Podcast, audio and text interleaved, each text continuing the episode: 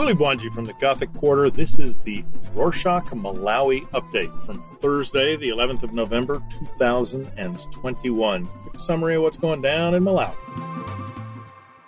You must have heard the popular saying, What goes up must come down. Well, that doesn't apply to utility tariffs in Malawi. Water tariffs went up over the weekend by 50%. In a statement, the Ministry of Forestry and Natural Resources approved the country's water board new tariffs. Ministry said that water tariffs had stagnated for three years despite the rising cost of chemicals and electricity for water purification and pumping. Statement further highlighted that almost all water boards were operating at a loss, hence threatening continued provision of water services to urban residents. This comes shortly after the rise of fuel and cooking oil costs, which the Ministry of Trade attributed to value added tax and the price of crude oil. On Monday the 8th, the government rolled out the Chingeni toll plaza despite calls from members of the public for the government to reduce the toll gate fees. In reaction to this, the Minibus Owners Association of Malawi and the Minibus Drivers Association of Malawi protested the development by holding a nationwide stay away strike where no public transport was allowed to work on that day. This had a ripple effect with employees failing to commute to their workplaces and students sitting for this year's Malawi School Certificate of Education exams failing to make it to school in time or at all. Two protesting groups and other members of the public had asked the Road Funds Authority, RFA, to reduce the toll gate fees from 3,000 kwacha to 500 kwacha, from around $4 to 60 cents. However, RFA justified the fees saying that they were made after a thorough study. The Minibus Owners Association of Malawi and the Minibus Drivers Association of Malawi have since called off their protests but have raised their fares by over 67% to accommodate the toll gate fees. Earlier this week, the Ministry of Finance disclosed the government will be collecting 9 billion kwacha annually, around $11 million, from Chingeni Toll Plaza. This money will help to fix roads now, health. Ministry of Health is set to start the distribution of about 9 million mosquito nets to households from Thursday, the 11th.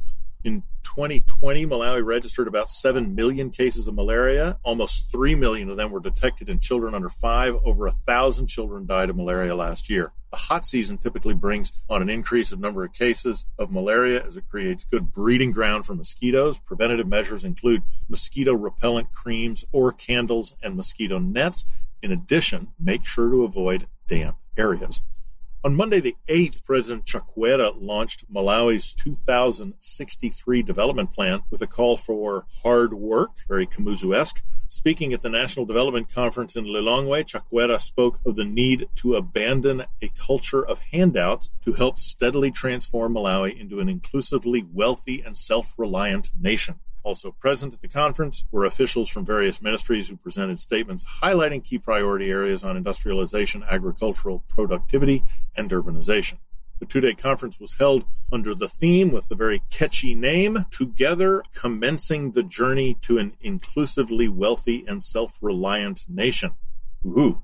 News about housing development. Some of 600 billion kwacha, which is about $730 million, has been set aside for the construction of 10,000 houses for security officers across the country. The Ministry of Lands says these houses should be finished before the end of 2025. Malawi Energy Regulatory Authority, MERA, said that there has been a 40% increase in the use of gas the reason why the government has been encouraging the citizens to use gas as a source of energy is to help reduce the use of firewood, which harms the environment. MERA touted liquefied petroleum gas, LPG, is safe. MERA has also assured Malawians that gas will be available for those willing to have it in their homes or engage in the gas business. In addition to that, MERA is currently developing an LPG installment curriculum with the TEVETA training institution to ensure that gas installers are trained and certified to avoid gas related accidents.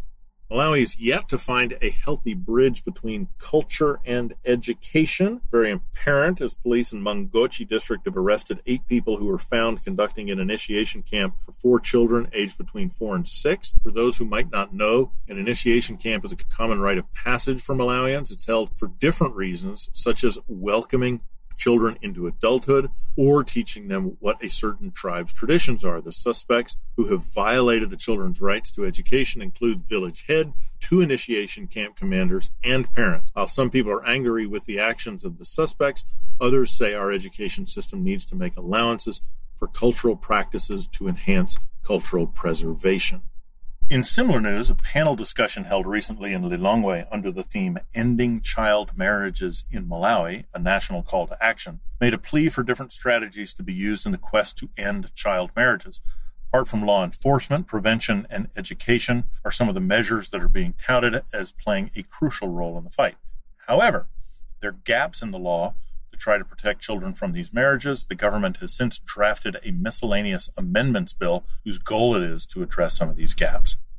Let's talk about education. Thousands of students studying in public universities stand to benefit from a new innovation that is expected to ease access to higher education study materials. Sunspot, which is a solar powered offline teaching technology, which will allow students and lecturers access to learning materials without using internet data bundles under the initiative Lilongwe University of Agriculture and Natural Resources, Mzuzu University, University of Malawi, among others, have been earmarked in the initial agreement. Currently, over 15,000 students are accessing higher education through online distance learning. Among others, the project seeks to increase the number of skilled and employable workers.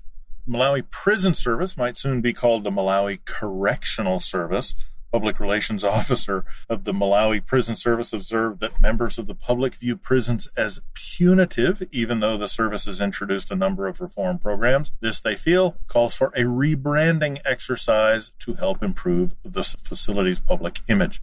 Festivals sometimes don't receive very festive comments. Presidential advisor on arts, Lucius Banda, came under fire after a negative and degrading comment he posted on Facebook about the Tumaini Festival. He said he would never respect the festival or its organizers because it is, quote, easy to manage and execute. End quote. Some Malawians on social media expressed shock and disappointment at the comment. One notable dancehall musician, Blackjack, went as far as saying that the country needs a new presidential advisor on arts before name dropping industry veteran M. Malawezi as a potential candidate.